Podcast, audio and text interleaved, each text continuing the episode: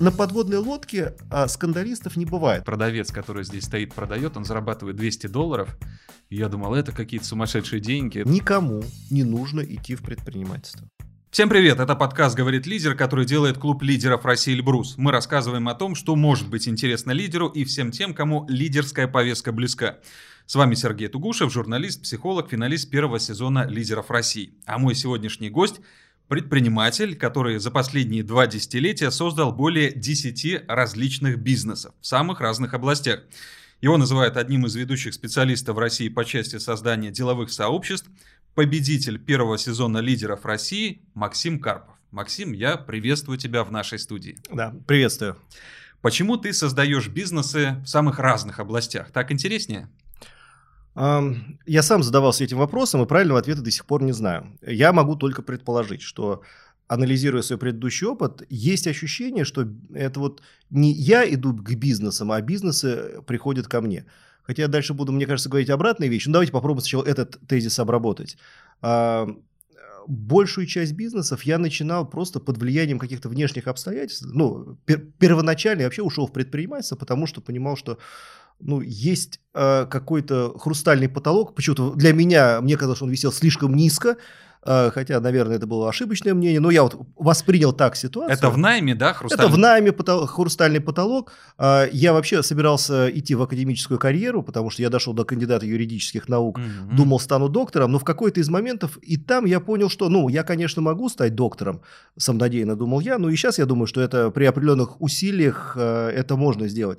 Но вопрос, что дальше, а что такого радикально нового я могу сделать? И вот я решил, что осмотреться вообще, что я умею, где я могу себя проявить. И так появился первый бизнес в сфере э, консалтинга, в сфере корпоративных поглощений. Причем я шел не от, ну, а, и от своих возможностей, и от состояния рынка. Просто я юрист, я не так много что умею помимо юридической специализации, и я искал то место, а, в действительности, где юрист может себя ну, максимально проявить, капитализировать и так далее. Вот а, в начале 2000-х это была индустрия корпоративных поглощений, а, и я понял, что вот тех, кто поглощает, их уже огромное количество, там это компании со специфической репутацией, а тех, кто защищает от корпоративных поглощений, вот там все было значительно хуже.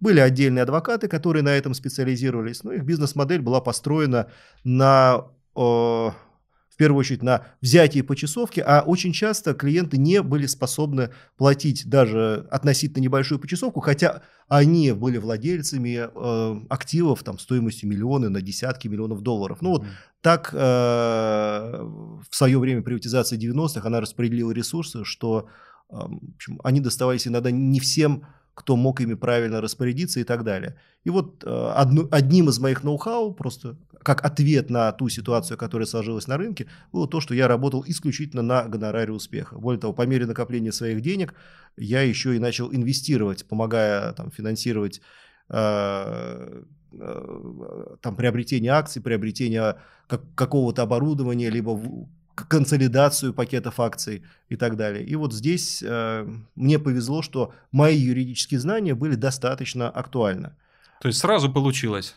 Да, ну сразу получилось, и это действительно огромное везение. А дальше, вот как я, собственно, из юридического консалтинга, я перешел во все остальное. Дальше, э, ну, по мере накопления капитала, я там, приобретал не только деньги, приобретал недвижимость, э, недвижимость постоянно росла, я уже научился к тому моменту пользоваться кредитным плечом, активно кредитовался, вот пришел замечательный 2008 год, и я остался с долгами, исчисляемыми по-моему, восьмизначными цифрами в долларах. Okay. Э, и с каким-то пулом недвижимости, который, ну, это десятки тысяч квадратных метров э, в городе Москве. И дальше я понял, что это я жилая владею... недвижимость или коммерческая? Нет, это, это коммерческая недвижимость, причем она такая стрессовая. Это, как правило, какие-то старые обрушенные предприятия. То есть арендный поток там был нулевой. Ну, то есть пока весь рынок рос, это все было прекрасно и удивительно. И если ты помнишь те времена, да. то э, недвижимость вот с 2004 по 2007 включительно росла где-то 30 30-50% в год. Ну, то есть, Ох, ну может быть... Это, это, это, это золотые годы это, было, тогда все росло, по-моему, Абсолютно. Было ощущение, что это никогда не закончится, что все будет именно так. Mm-hmm. Поэтому неважно, если ты можешь, в принципе, получить кредит, если ты можешь что-то купить. И тут пришел 2008 год, и я неожиданно понял, что цирк сгорел, и клоуны разбежались. И все мои планы относительно а, такого легкого обогащения... А, они, ну, как минимум, откладываются. Это был такой момент, когда я понял, что ну, нужно расширять свои профессиональные компетенции. Я пошел на первый набор экзекутив MBA бизнес-школы Сколково, и вот дальше я начал уже ну, делать робкие шажки и пытаться понимать вообще, что я умею помимо юриспруденции, потому что тогда я уже понял, что, ну, как практикующий юрист, я, наверное, уже как, как растренированный спортсмен, больше на тренерских позициях, то есть сам когда-то мог, сейчас могу научить, но сам уже так же точно не смогу. И начал постепенно а, инвестировать, ну, инвестировать, либо запускать какие-то новые проекты. Какие-то а, были успешными, какие-то отмирали. Ну вот, в частности, из успешных проектов, причем это вот, ну, было реально принцип избыточной активности, как у многих животных, которые, соответственно, не понимают, что делают. А вот они делают что-то в надежде на то, что методом проб и ошибок они до чего-то дойдут. Вот я тоже, я запускал много, я запустил а, вот из попыток запустить бизнес, их точно было больше там 20 или 30. Выжило к тому моменту, ну, такой, превратилось в сколько-нибудь полноценный бизнес, ну, порядка 15 проектов. Причем проекты, они абсолютно раз, разносторонние. Опять-таки, вот от тех бизнесов, которые я сейчас занимаюсь, ну, не так давно вышел из девелоперского бизнеса, бизнес по управлению активами, а сейчас это управление сообществами, это во-первых, а образовательный бизнес, он начинается, но он тоже, я думаю, будет развиваться, бизнес по судебному финансированию. И э, было еще некоторое количество таких венчурных инвестиций, где я был на роли такого ментора слэш активного инвестора. И это бизнес в сфере IT. Э, у нас даже был с партнерами свой спортклуб бизнес в сфере питания, ну, в общем, чего только не было. Но опять-таки это все следствие, во-первых, а, того, как моя кипучая натура встречалась с не менее кипучей внешней средой, и мы вот как-то взаимодействуя к чему-то приходили, и вот это результировало в такие удивительные штуки. Да, очень интересно, конечно. А, но вот из тех проектов, которые ты реализовал или которые, может быть, сейчас, над которыми работаешь, каким проектом ты больше всего гордишься? Почему? когда мне было лет 30-35, угу. вот ощущение гордости, ну даже ощущение того, что я вот прям вот сделал что-то, ну вот прям такое, что вот никто прям такой, я большой молодец, а все я не очень. Вот э, оно мне сильно повредило. Потому да. что, ну, я, я знаю многих успешных предпринимателей, с которыми, вот, когда я, я начинал, я был уже круто, они чего-то там, ну, в моем представлении, ковырялись, ковырялись, я не буду называть эти фамилии, но вот сейчас они прям реально крутые. Я восхищаюсь их э, предпринимательским подвигом, то есть там многие их знают. А, а я понимаю, что вот мое какую-то успокоенность, основанная, возможно, на чувстве гордости и так далее, вот а, оно мне сильно вредило. И я сейчас, я могу сказать так, что я в целом, э, стойкое ощущение, что можно было бы по многим параметрам лучше. Оно мне не дает не то, что гордиться, оно мне дает спокойно спать, жить и так далее. Но оно же меня двигает вперед.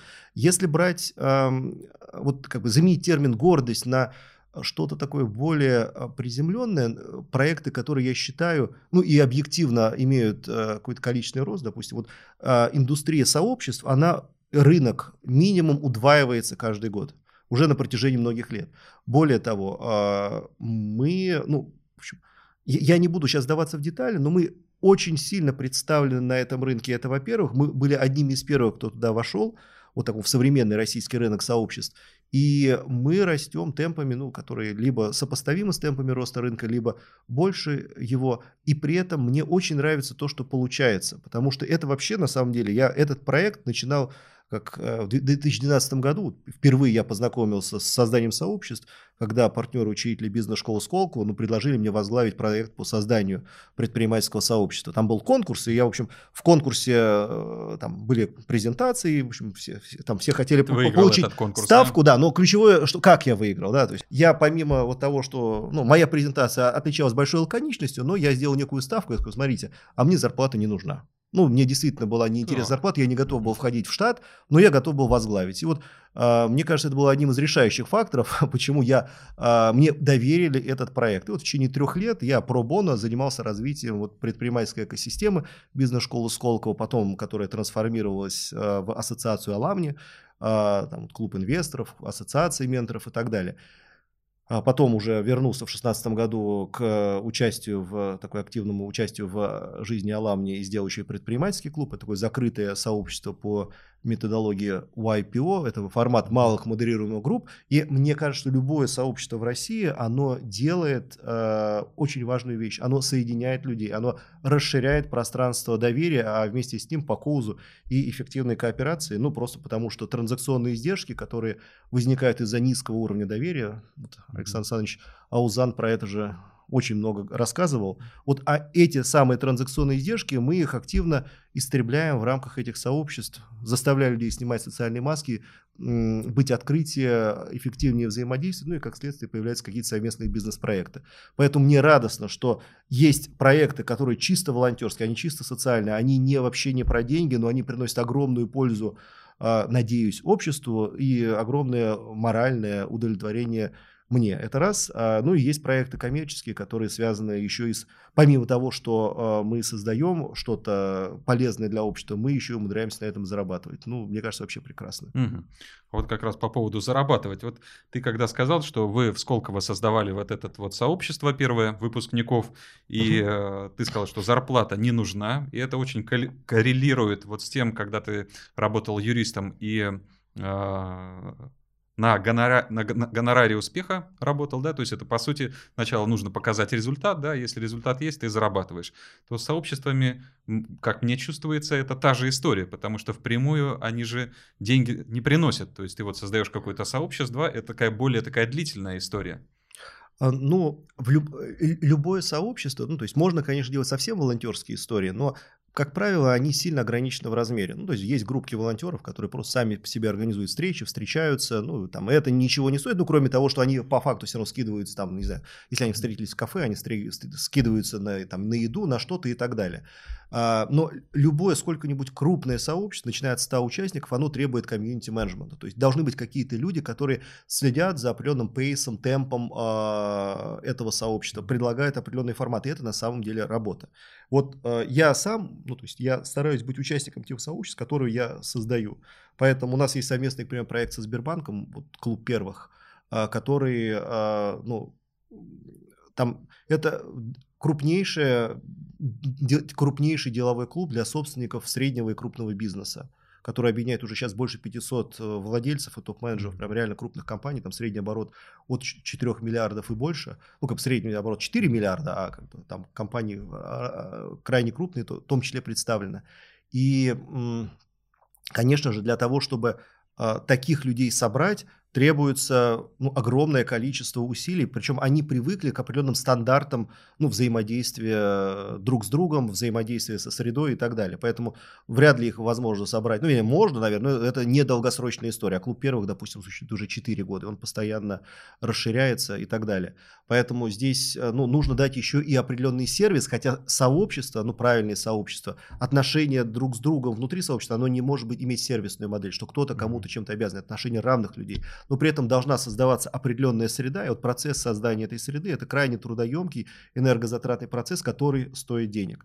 А, поэтому там в общем, ну и членские взносы, допустим, у нас в деловом сообществе клуба Эльбрус у нас тоже есть членские взносы, я там не буду называть, но они очень небольшие, они с трудом покрывают там э, ну, часть наших затрат, но опять-таки все это покрывается волонтерским трудом тех, у нас есть совет клуба, это люди, которые ну, со совет сообществования, как совет клуба исполком. То есть весь, вообще весь э, клуб Эльбрус это ну, удивительная комбинация стран, стра, страшно сильно вовлеченных в процесс людей, которые э, и так по себе сильно востребованы, но они находят время в своем графике для того, чтобы посвящать э, себя развитию клуба. Короче говоря, выходя на тост, сообщество штука крайне полезная, крайне важная, особенно для российских реалий, потому что она позволяет преодолевать барьеры между людьми, позволяет им эффективнее кооперировать, но это на самом деле всегда процессы, потому что вот заперев людей, там 300 человек в комнате, сказать, друзья мои, общайтесь, скорее всего, эффекта как такового не будет. То есть необходимо Модерация, давать определенные форматы, которые нужно определенным образом сопровождать,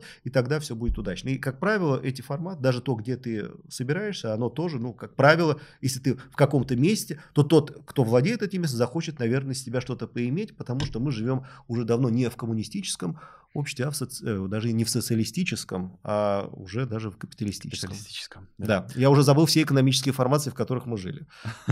Скажи, пожалуйста, ну вот смотри, вот было Сколково, да, а, сообщество Сбербанк, я понимаю, это сейчас вот а, лидеры России, соответственно, какие еще сообщества? Максим, ну вот хотелось бы еще вот личную твою историю вот послушать, а, потому что когда ну, к примеру, там общаешься с каким-то ученым большим, да, и понимаешь, что, к примеру, родители у него тоже были ученые, там, условно, или с каким-то там высокопоставленным чиновником, который тоже там продолжил, ну, свою какую-то такую династию. Что у тебя было на старте, какие у тебя были условия, как ты сам их оцениваешь, как бы, что тебе помогло, э, или наоборот, что где-то были какие-то ограничения? Um, ну, э, и, из того, что я понимаю, ну, во-первых, мне в любом случае повезло, потому что вот родись я где-нибудь там в горных э, местностях Афганистана, наверное, да, да. то я бы вряд ли сейчас создавал какие-то сообщества. Ну, может быть, создавал определенные сообщества, реализующие определенные цели, и, может быть, даже в этом был бы вполне успешен. И да, ну, на афганском телевидении, так сказать, э, давал какое-то интервью на фоне чего-нибудь. Да, но э, я родился там на, такой, на окраине, но все-таки Москвы. Москвы. А, я вот э, в 90-х я, ну, как-то странно, вот э, там Люблино и Капотня. Я родился в Люблино, и у соседей у нас Капотня, там от, из Люблино очень из окна моего был хорошо виден факел mm-hmm. Капотинского, это нефтеперерабатывающего завода. Он горит, кстати, до сих пор а, Вот я, я не знаю, я ну, в Люблино, mm-hmm. там, его видно по вечерам, мне кажется, уже нет. Все-таки экология сейчас, Понятно. она, экологическая регулярность строже, чем было тогда, когда я рос. И там самая дешевая недвижимость была, естественно, в Капотне, а вот сразу после Капотни шло это замечательное Люблено, ну и соответствующее социальное окружение. То есть, ну, в общем, тогда это не сильно чувствовал. Я, я это сильно прочувствовал, когда я уже поступил в МГУ а, на юрфак. Причем семья у меня, ну, достаточно простая, то есть... Э, Мама, она до определенного момента работала просто продавцом в торговле, там были профессии секретарь, потом она а, работала в детдоме, для нее это такой, ну, просто она человек очень эмоциональный была, и для нее было очень значимо, ну, кому-то помогать, вот, вот эта часть, наверное, она мне где-то вот постоянно еще ощущение, что был какой-то дополнительный социальный смысл у меня, наверное, еще вследствие родительского воспитания. А папа тоже занимался там, э, тоже был работником торговли, но поскольку он там в свое время при службе в армии получил травму, и в итоге травма это дала знать о себе, где-то там в 30 небольшим лет он стал инвалидом, и э, вот как раз для меня такая точка бифуркации была вот э, там первый инфаркт отца, когда я понял, что ну вот в моменте, мне там 16 или 17 лет, по-моему, было, и я вдруг вот, у меня были какие-то планы, тут я резко становлюсь там, ну, ответственным за благополучие семьи, а я еще ну, не так много и умею, а, причем это а, совпадало с тем, как я поступал в МГУ, то есть, ну, ресурсы семьи были крайне ограничены, поэтому меня, ну, а, папа любил меня готовить как-то так к осознанной взрослой жизни, он очень многое мне делегировал, но при этом у него были какие-то ожидания не по поводу результата, по, по поводу моего отношения к процессу. Это должно быть максимально добросовестно. Поэтому он мне перед поступлением, ну, когда я только начинал заниматься с репетиторами, он мне сразу обозначил, что смотри, я там могу найти деньги для твоего обучения, но, скорее всего, это вот у тебя будет максимум год для того, чтобы ты вот подготовился и поступил. На второй год, скорее всего, этих денег уже не будет. Поэтому, если ты не поступишь, ну, будет все сложнее. Я там на тебя не давлю, но просто ты должен это знать. Но ты меня этот разговор произвел достаточно сильное впечатление. Я помню, что я на всякий случай, там было 16 вариантов сочинений, но гипотетически, потому что нас готовили к этому, что вот там обычно логика вот приблизительно такая. И вот э, я написал шпаргалки, ну, это не списанные где сочинения, потому что там все это, ну, как мне казалось, тогда проверялось. Поэтому я написал свои варианты сочинений. Это такой, были очень маленькие бумажки, на которых мелким-мелким шрифтом я купил какую-то супер тонкую ручку, и я написал вот эти все 16 вариантов. И я помню, что вот когда я прихожу на э, там, русский на, на вот эту литературу, и там, соответственно, попадает один из вариантов того сочинения, я думаю, как бы, хух, у меня прям, ну, а, а, отлегло. Повезло. Я, естественно, у меня был алгоритм определенный, я думаю, сейчас я пойду в туалет, как бы, и как бы все прочитаю. И я прихожу в туалет, и я понимаю, что я его знаю наизусть.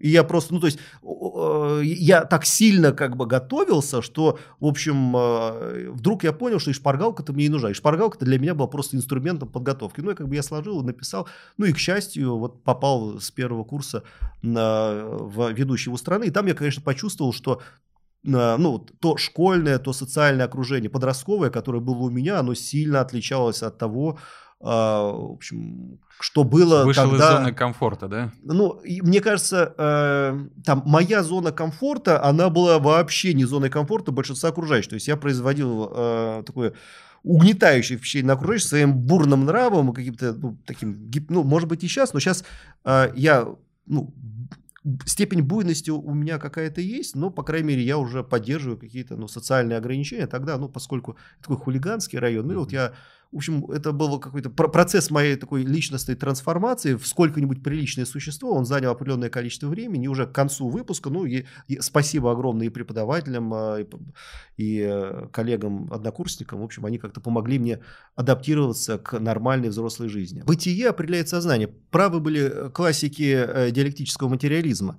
Потому что, возможно, если бы у меня не было вот той ну, меры ответственности, которая была связана с обстоятельствами в семье, я, может быть, бы, я, я с большой бы, так сказать, радостью направил бы свою энергию куда-то, нежели просто там на зарабатывание денег, на мучительное раздумье о том, где бы, как бы, что бы, потому что, ну, поскольку я на тот момент еще, к примеру, не обладал какой-то квалификация, необходимая для зарабатывания мозгами, я зарабатывал ручным трудом, был сборщиком подписей, потом организатором сборки подписей для всяких компаний Госдумы, потом я был грузчиком. Ну, в общем, э, вот многими типами деятельности я бы, может быть, и не занимался, если была бы на то возможность. Но поскольку возможности не было, то приходилось заниматься.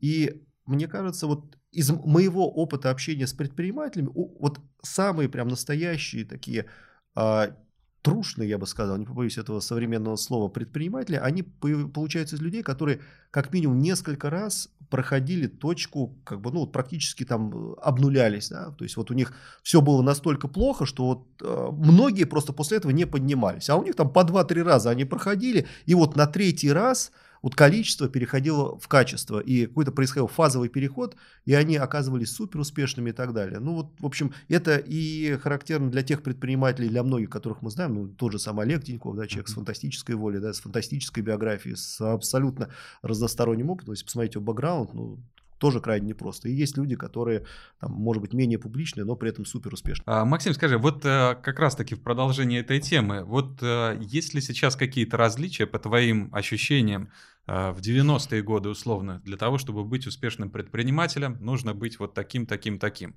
А сейчас, чтобы быть успешным предпринимателем, нужно быть уже там совершенно другим человеком. Либо же ничего не поменялось, либо что-то поменялось. Как? Я зацеплюсь за свой предыдущий тезис. Бытие определяет сознание. И одновременно вот мы в Сколково на прошлой неделе был 15 лет бизнес-фест, и я там с коллегами мы выступали по поводу э, жестких переговоров и российского стиля. Э, и вот я понимаю, что и я, и многие замечают, что э, меняется среда. Э, вот мне кажется, он, такой количественный индикатор изменения среды это процентная ставка Центробанка. Вот если мы помним, что в 90-е там же уровень инфляции, ну там он зашкаливал сотнями процентов. Да. Ну то есть там какие-то фантастические цифры. То есть проект с маржинальностью меньше там 500 процентов годовых просто не имел смысла, потому Абсолютно. что ты все равно их угу. профукаешь. Поэтому, ну что такое 500 процентов годовых? Это значит, ты должен очень быстро, ты что-то привез, как бы, это короткие взаимодействия. Вот есть такая штука, как теория игр. Угу. Роберт Акселерот, эволюция кооперации, вот он прямо описал, что происходит в разных средах. То есть среда, где не существует долгих горизонтов взаимодействия, где все очень быстро, нет а, смысла в репутации, к примеру, да, ну просто потому что, ну, как бы ты с этим человеком заработал, как бы ты заработал там в 5, в 10 концов, ты второй раз с ним увидишься, может, лет через 100, ну какая тебе разница, как ты с ним расстался. А, более того, поскольку происходил, ну, такой тектонический тектонический сдвиг пластов, смена формаций, по сути, все обнулялось. Огромное количество ресурсов условно осталось бесхозными. И поэтому здесь основная была борьба за тем, кто первый успеет захватить что-то и, отвоев... и отстоять то, что он захватил. Это очень короткие горизонты, это очень высокая скорость реакции. Поэтому все ребята из 90-х, они в первую очередь, они все такие быстрые, они все очень дерзкие, они все очень волевые и бесстрашные. А дальше что происходит? Дальше по, по мере того, как ресурсы начинают консолидироваться, свободных ресурсов нет, требуются уже как раз диаметрально противоположные навыки. Это усидчивость, это вдумчивость, это умение кооперироваться. И вот из 90-х, если посмотреть, очень же многие успешные, суперуспешные предприниматели 90-х, они отсеялись, потому что среда изменилась, а они не адаптировались. Uh-huh. А вот те, кто и сейчас, и в 90-е был успешен, они меняли свой поведенческий стиль. То есть сейчас поведенческий стиль 90-х, ну, я даже вот с трудом вижу там вот людей, которые понимаю, из каких-то сложных индустрий, которые подразумевают некий конфликт, это все равно люди, крайне уважительно относящиеся к собеседнику. А, они не позволяют себе многих вещей, что могли позволить там ребята из 90-х, по одной простой причине. Ну, помимо того, что это еще и воспитание, среда не подкрепляет, потому что в итоге а, за столом остались играть только те, вот, которые могут за себя постоять. И тебе нет никакого смысла перед ними а, выкаблучиваться, Просто потому, что ну, он как бы его бронепоезд стоит на запасном пути. Зачем вообще обострять? Давайте будем nice, по крайней мере, извлечем из этого какой-то ну, дополнительный смысл, и, может быть, нам проще объединиться, нежели ругаться. И сейчас вот ставка, да, я начал со ставки, что тогда mm-hmm. она была, я не помню вообще, был ли тогда Центробанк, ну, наверное, был, в какой-то момент он был создан, но в любом случае, в начале даже 2000-х ставка была там 10, 15, ну, там точно 10, по-моему, у нас всегда двухзначными цифрами изменялась. измерялась. Сейчас ставка вот недавно повысилась до 6,20, 6,5, по-моему, да. О чем это говорит? О том, что горизонты окупаемости проектов. Раньше на проекты меньше там, 50% годов вообще, я, я не помню, чтобы кто-то смотрел. Сейчас за 30% это что-то нереальное. Да? Многие гоняются 15-20%, а это предполагает э, ну, необходимость сидеть в одном окопе с тем, с кем ты объединяешься, для того, чтобы окупить этот проект многие годы. И здесь невозможно паттерны поведения из 90-х, которые рассчитаны на то, что ты как бы как берсерк ворвешься в комнату, всех положишь, как бы заработаешь и убежишь. Это как на подводной лодке. Вот я никогда не был, но у меня есть стойкое ощущение, что вот на подводной лодке а, скандалистов не бывает. Ну, потому что когда, особенно атомные, потому что когда ты плаваешь полгода под водой, нет, конечно, ты можешь наскандалить, но, в общем, это точно не в интересах экипажа, чтобы были буйные. Поэтому вот сейчас все как-то, мне кажется, э, изменилось в сторону а, кооперационной модели. И это полностью описывается той же самой теорией игр. Ну вот э, сейчас, чтобы быть успешным предпринимателем, а, вот какие, ну, мы уже обозначили, какие качества необходимы. Как ты считаешь, вот эти качества, они в большей степени это врожденное что-то, или можно это в большей степени нарабатывать в течение жизни? Я помню, что 10 лет назад я с Сергеем Галицким, это владелец Магнита, вот спорил, что вот, вот он всегда утверждал, что, слушайте, ну, предприниматель это как бы это, ну, это, это в первую очередь генетика. Вот это mm-hmm. что-то, что там в лучшем случае еще, ну, генетика положена на определенную среду в раннем подростковом возрасте, но это сложно воспитать. А я там почему-то настаивал, а, ну, опять-таки, просто, возможно, какая-то личностная транс- деформация, юридическое образование, и спорю вот, иногда даже когда и не нужно. Mm-hmm. А, а он приезжал просто к нам в бизнес-школу Сколково, и вот мне почему-то показалось, что я не согласен с этим тезисом, и вот удалось это все обсудить. Но мне кажется сейчас, что это всегда, а, ну, это всегда, во-первых, гены, потому что физические э, предпринимательство – это деятельность, связанная с огромным количеством неизвестного. И то, как твоя психика, как твоя нейрофизиология воспринимает вот постоянный стресс, ну, то есть, вернее, те обстоятельства, которые могут быть чудовищно стрессорными для обычного человека, это уже в значительной степени определяет твою способность вставать, подниматься, оставаться в этой индустрии и так далее. Это как бокс. Ну, то есть, вот есть определенные люди, вот, то есть, все боксеры, они приблизительно вот, ну, по, по темпераменту, там, ну, есть какая-то вариативность, но сразу чувствуется вот какой-то э, такой мощный внутренний стержень, потому что без этого стержня ты не останешься в индустрии. Вот предпринимательство в чем-то как бокс, а в чем-то все-таки это, и опять-таки, и в чем-то как бокс, и в том, что необходима еще и определенная среда, которая тебя побудет как можно с более раннего возраста э, заниматься э, предпринимательством. Потому что, ну, конечно же, есть э, там от, хвостовые отклонения, есть истории, когда люди там, в 30-40 лет впервые становились предпринимателями, но у меня есть ощущение, что они все равно, у них был какой-то предпринимательский mindset и до этого, и они в корпоративном мире mm-hmm. чего-то там добивались, или в каком-то другом мире уже добивались, и просто уже так окончательно себя осознали как предприниматели.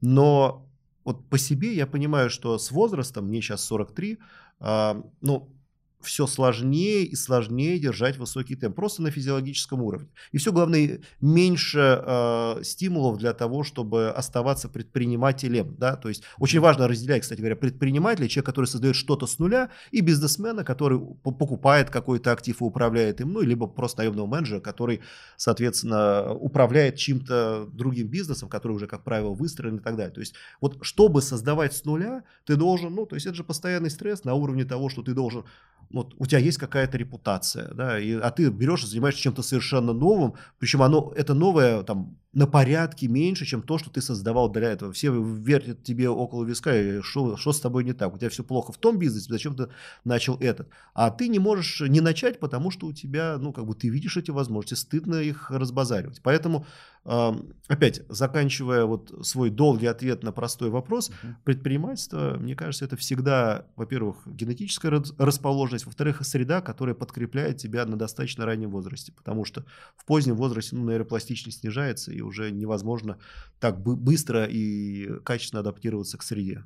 Ну, кстати, да, вот эта тема, конечно, очень любопытная, и многие об этом говорят, не только предприниматели, другие люди там успешные в других там э, областях что вот, ну, э, после там, 40 лет условно, там, у кого-то после какого-то возраста определенный спад, там, в том числе энергетический. Вот скажи, пожалуйста, ты когда вот с этими процессами э, сталкиваешься, ты это принимаешь, ты как-то с этим борешься, и что ты с этим делаешь? Как, как идет у тебя? Когда тебе интересно, я вот не могу сказать, что я устаю. Иногда Иногда бывает чудовищный просто перегруз, когда слишком разноплановые действия, ну то есть когда ты сидишь сначала на совете директоров по поводу какого-то девелоперского проекта, там вопросы газификации рассматриваются, каких-то строительных э, вещей, потом дальше у тебя срочно какая-то история с сообществами, а дальше ты потом рассматриваешь кейсы по судебному финансированию, а в ночи ты пишешь какую-то книжку, посвященную нейрофизиологии, психологии переговорного процесса, ну мозг постоянно переключается. От этого иногда бывает вот ощущение того, что уже с трудом что-то соображаешь. А еще же нужно оставить время ну, на, на близких, на семью и все это.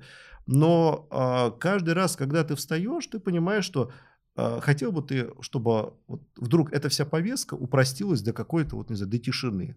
Ну, я понимаю, что мозг, он уже, вся система подкрепления в головном мозге так организована, что вот это вот постоянное преодоление сложности и дает тот драйв. Если бы у меня этого не было, ну не знаю, я бы, наверное, не знаю, парашютным спортом бы занялся. Другое mm-hmm. дело, что я страшно боюсь высоты. Ну, я уже не страшно, но все равно боюсь. Поэтому, в общем, короче, а, скорее всего, трюк с предпринимателя в том, что все жалуются. Вот, вот я сколько знаю успешных все жалуются, я уже так не могу и тогда. Но, они, но трюк в том, что они не могут без этого. Это приблизительно так же, как вот э, ребята там триатлеты, вот там в конце дистанции, они как бы, зачем я вообще сюда пошел, да я никогда. А потом вот э, из того, что я никогда не бегал триатлон, хочу сразу признаться, угу. э, но когда они прибегают на финиш, и вот уже потом они так вот есть какое-то ощущение там опять-таки, нейрофизиология это себе знает, там что только в кровь не вливается, а дальше они говорят, ну, а почему, хорошо же было, нормально, еще попробуем. И все, когда, и вот, и вот мозг приблизительно так и работает. Поэтому э, я просто занимаюсь тем, что мне реально нравится. Из-за этого я занимаюсь много чем, потому что нравится мне многое. Понятно. По моим ощущениям, ну, 90-е годы, там, конец 90-х, начало 2000-х, было большое количество людей, которые хотели заниматься бизнесом, предпринимательством, что-то создавать. Ну, как-то и время такое было, более такое динамичное. А вот а сейчас как будто бы а, этого меньше. Как будто бы меньше людей хотят заниматься там предпринимательской деятельностью, хотят больше какой-то стабильности. Но, тем не менее, все-таки какой-то процент людей сохраняется, которые бы хотели стать там предпринимателями, бизнесменами. Вот как ты считаешь, кому ну, точно не нужно быть, не, не нужно идти в эту сферу? А, то есть, ну, я поясню, то есть э, много очень там э, историй успеха, да, все там смотрят, вдохновляются, говорят, я тоже хочу таким быть, я, вот, но все-таки кому не стоит. А, смотри, я, я тогда сразу провокативно, потому что иначе кто будет слушать такое, что говорю. Я смею утверждать, что никому не нужно идти в предпринимательство. Вот вообще никому. Никому. Но трюк в том, что настоящие предприниматели, им абсолютно наплевать на что, скажем, Максим Карпов, дядя Вася и все иные. Они все равно придут туда. Скажи, пожалуйста, а вот в детстве о чем ты мечтал? Ну, я, я слышал, что ты занимаешься психологией, поэтому ты же тоже знаешь, что память-то она крайне избирательна. Более того, у нас в голове записано не то, что мы реально думаем, а то, что ну, как да, бы, большинство в общем, синхронизировано с, на, с нашими mm-hmm. текущими ощущениями и так далее. Но вот из, из профессии, по крайней мере, по свидетельствам очевидцев и по моей памяти, я помню, что я мечтал стать экскаваторщиком. Ух ты. Да, вот приблизительно то же самое мне сказал, когда там меня спрашивали, что там, ну, все лишь мечтали стать космонавтами, а я понял, что ну, уже эти все вакансии закрыты, и, по всей видимости, самое, не знаю почему, меня, очевидно, завораживает огромная желтая техника, вот я мечтал стать экскаваторщиком мальчиком. Но это в детсадовском возрасте. Uh-huh. В более позднем я вообще не помню. Дальше как вот некий пробел. Uh-huh. Мне кажется, я особо не мечтал. А потом а, было ощущение, вот стать юристом, это, ну, это, это способ вырваться из, э, вот, uh-huh. ну, в общем, из того социального окружения, которое у меня было, и как-то вот радикально изменить жизнь свою. Потому что когда я ну, когда попал в МГУ, это прям ощущение другого мира. Угу. А, а потом я понял, что, в общем, возможно, это был не единственный сценарий, и, и все. И дальше вот я э, не помню, чтобы у меня были какие-то вот прям ярко такие выраженные мечты. По крайней мере, это больше такие спринты, тактические задачи, вот сейчас решу uh-huh, это, uh-huh. как бы и будет вот что-то. Вот, а, вот еще одна мечта была, а, купить себе Мерседес, чтобы у меня зарплата была полторы тысячи долларов, это так. в 90... Ну, то есть мне казалось, большие это, деньги. Это, ну, это, это, это реально большие деньги. Да. То есть мне казалось, что это вот ну, какая-то несбыточная сумма, которую я уже... Ну, после этого я вообще никогда ничего уже... То есть ни, ни в чем нуждаться не буду. И купить э, Мерседес, по-моему, в 126 кузове, ну, потому что он очень тогда красивый, 80-х ну, годов. Я приблизительно да. прикинул, угу. что к тому моменту, когда я буду получать полторы тысячи, он как раз уже, уже будет десятилетним, поэтому его в эти деньги вполне можно купить. Не, это шикарно. Мерседес Просто я, я помню, когда в школе я учился, и я ходил на рынок, на радиорынок, и покупал там э, такие, значит, э, как это, кассеты или диски для игры, там, для Дэнди.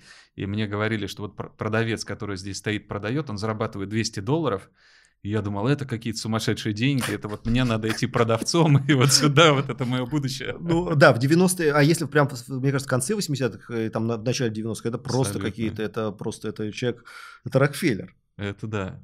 Поэтому тоже вот э, как бы по поводу того, кем ты мечтал быть, я помню, что в третьем классе Э, учительница тоже спрашивала, и все тоже говорили, вот э, я там хочу космонавтом, а я хочу быть как вот команда Кусто, снимать там подводный мир, а ты, Сережа, кем хочешь стать? Я говорю, стал, а я хочу быть таксистом. А учитель так посмотрел и говорит, ну, говорит, в принципе, тоже хорошая работа. А почему, почему я так сказал? Потому что я помню, когда был маленьким, мы ездили там периодически на эти такси, это не то, что сейчас там Яндекс, Убер и так далее, то есть таксист тогда это был вообще уважаемый человек, и я помню момент, когда, ну, отец там 3 или 5 рублей там платит, и этот таксист достает огромную пачку просто денег, там червонцы, вот эти советские, все. Я думаю, блин, это какие-то нереальные, просто богатейшие, состоятельные люди. А, но я, я бы еще вот отметил как бы не монетарный фактор, то есть престиж ага. профессии, мне кажется, ну, то есть поймать такси, да. Это, ну, то есть это нужно ему сильно понравиться, потому что он еще будет выбирать, подвести тебе нет, за какие деньги подвести. То есть это, ну, как бы это вот к счастью, современное поколение не ощущает этих тонкостей. Последний вопрос. Что бы ты посоветовал, пожелал нашим слушателям, которые хотели бы развивать себе лидерские качества? вот мне слово лидер, он, мне кажется, оно уже такое немножко измученное. И главное, как только люди начинают, я хочу развить в себе лидерские качества, это вот что-то такое нарциссическое, да, я хочу быть выше других. Вот, ну, я уже рассказывал в самом начале про свой травматический опыт, когда вот мне казалось, что я наконец-то вот, вот теперь я, да, действительно достоин и так далее. Это вот, это вот начало дна было, да, mm-hmm. и, и с него потом очень сложно отталкиваться и выныривать. Вот первое, не развивать себе лидерские качества, а стараться развивать себе способности, которые могут быть полезны окружающим. Вот жизнь так устроена, что когда ты создаешь некую добавленную стоимость, вокруг тебя начинают собираться люди они начинают разделять э, твои цели, они начинают помогать тебе и так далее. Но не потому, что ты лидер и поэтому тебе поможет, потому что ты а, создаешь какую-то ценность для них психологическую, материальную и так далее. Поэтому научитесь создавать ценность, и вы автоматически станете лидерами. Спасибо большое. Друзья, с вами был подкаст «Говорит лидер». Я его ведущий Сергей Тугушев и наш гость Максим Карпов. До встречи! До свидания, друзья. Сергей, спасибо огромное. Спасибо.